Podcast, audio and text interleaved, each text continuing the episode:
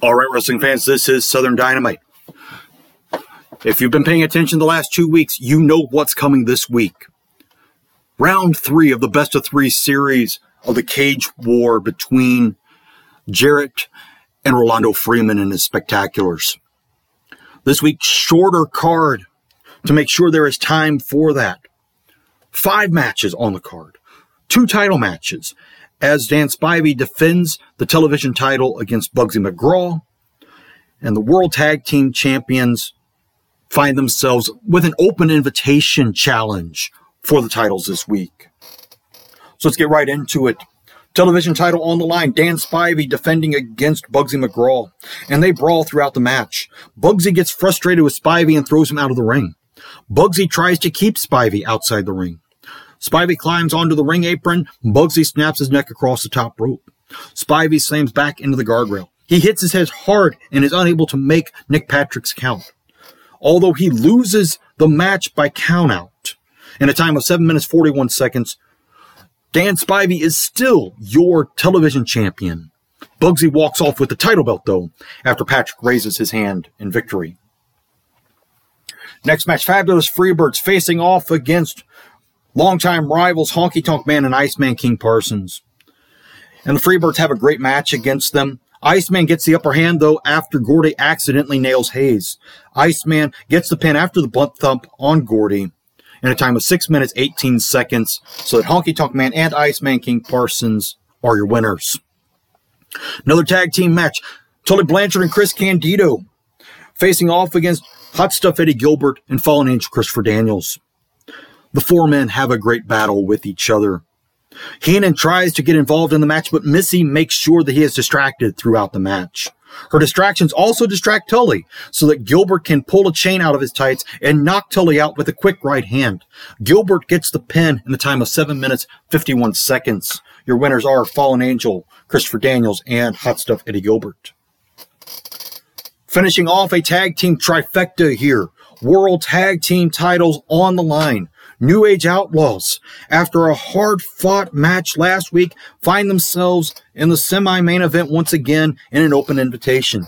This week, the World Tag Team Champions from Mexico's Lucha Libre challenge the Outlaws for the PWA World Tag Team titles. Octagon and Psicosis, two of the greatest Mexican wrestlers, have come to Milwaukee to try to take the titles away. And the challengers put up a great fight with many high flying moves. The Outlaws take the match to the outside. The Outlaws double team Psicosis in order to get an advantage. Octagon tries to make a save, but Gunn takes him out a, by running him into the ring post.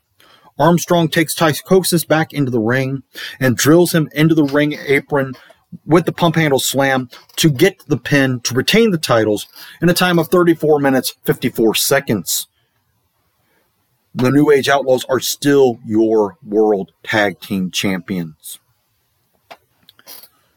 Best of three. This is round three. So, with the best of three Cage War series tied at one apiece, the Spectaculars and Jarrett's gang want to up the ante. As I stand with the New Age Outlaws, congratulating the champions for a successful title defense against a great team, both Jarrett and Rolando approach the interview desk. With the Outlaws' help, I make sure the situation does not get too volatile. Both Jarrett and Rolando want to make this last cage war to actually mean something. They want every member of the winning team to have an automatic title shot at any title they want. I agree with the added stipulation. Jarrett and Rolando leave in opposite directions, satisfied that their side will soon hold all the titles in the PWA. This week, the Spectaculars win the coin toss, giving them the advantage throughout the match. The metal detector from last week is still in place, but no one causes it to go off. Both sides seem to want to make sure that there is no asterisk on their victory. The entire match runs smoothly for the first 11 minutes. As Scorpio comes out as the last member of Jarrett's gang, he refuses to enter the cage. Wildcard descends from the rafters and lands on top of the cage. Scorpio signals to him, and Wildcard produces a baseball bat from his trench coat sleeve. He slides the baseball bat through the cage roof to Jarrett. Jarrett starts to t- chase the spectaculars with the bat, but they keep running into their opponents. Wildcard continues to produce weapons from his trench coat, giving them to Jarrett's gang. One such weapon was a rope given to Kendall. Which he used to tie Brickhouse up and apply a figure four leg lock. Brickhouse frantically flails around, submitting to anyone who will listen. However, Scorpio still hasn't entered the cage to make the submission count. As Jarrett's gang takes out all the spectaculars with baseball bats, kendo sticks, and other such weapons, Rolando ends up being the only one left on his feet. Jarrett leads a three on one brutal beatdown on Rolando as Kendall drags the rest of the spectaculars out of the cage by the rope.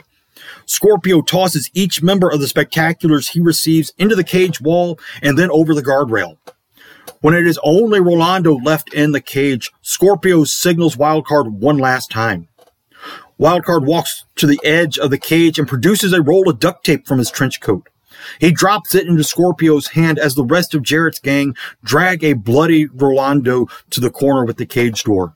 Scorpio rips off a large piece of duct tape and places it over Rolando's mouth.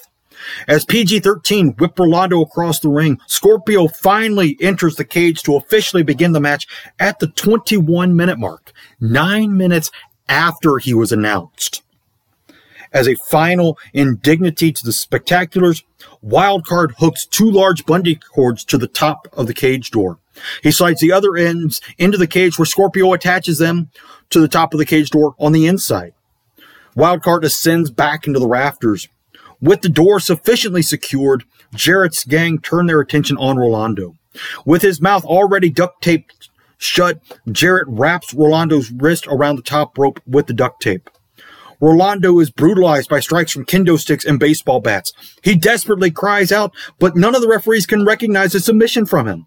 Finally, after more than 10 minutes of brutality, Jarrett rips the duct tape off of Rolando's mouth.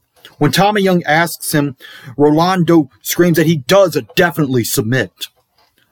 Jarrett's gang celebrates in the ring. I appear on the Jumbotron and congratulate Jarrett and his gang on winning the Cage War series. The rest of the spectaculars try to pry the cage door open. Nick Patrick and David Manning work to get Rolando free from Jarrett's duct taping. In my congratulations, I say that every member of Jarrett's gang will receive a title shot for any title they desire. But those title shots won't happen until November. No one wanted to stay around to hear that before the match started. So yes, Jarrett's gang gets to have title shots at any one title that they want. They just have to wait three months almost, well, two months until October. That leaves them quite peeved. But again, I'm the booker, I'm the promoter. I can basically do what I want.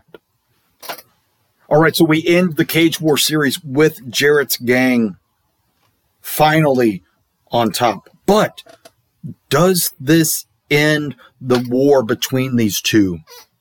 Not by a long shot. You've got another month of matches with these guys because the spectaculars will not accept defeat. And Jarrett and his guys are more than happy to give them another fight. And we'll see how that works out next week as we are back in the United Center for Pro Wrestling America. But until then, this is Southern Dynamite, the promoter of your favorite fantasy wrestling on the internet, Pro Wrestling America, thanking you, and we will see you next week.